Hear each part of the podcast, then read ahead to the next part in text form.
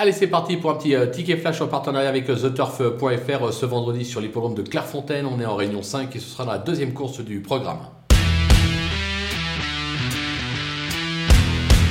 Dans cette épreuve, on va tenter un petit trio avec euh, deux bases assez solides au papier. Euh, le numéro 7, In the Moon, euh, c'est l'entraînement de Francis Henri Graffard. Elle reste pardon, sur un succès. D'ailleurs, elle n'a jamais déçu en compétition. Une nouvelle fois, je pense que c'est tout simplement la jument à battre de l'épreuve. On va lui opposer le numéro 8, Garancière, qui, depuis ses débuts en compétition, collectionne les quatrièmes places, trois fois quatrième.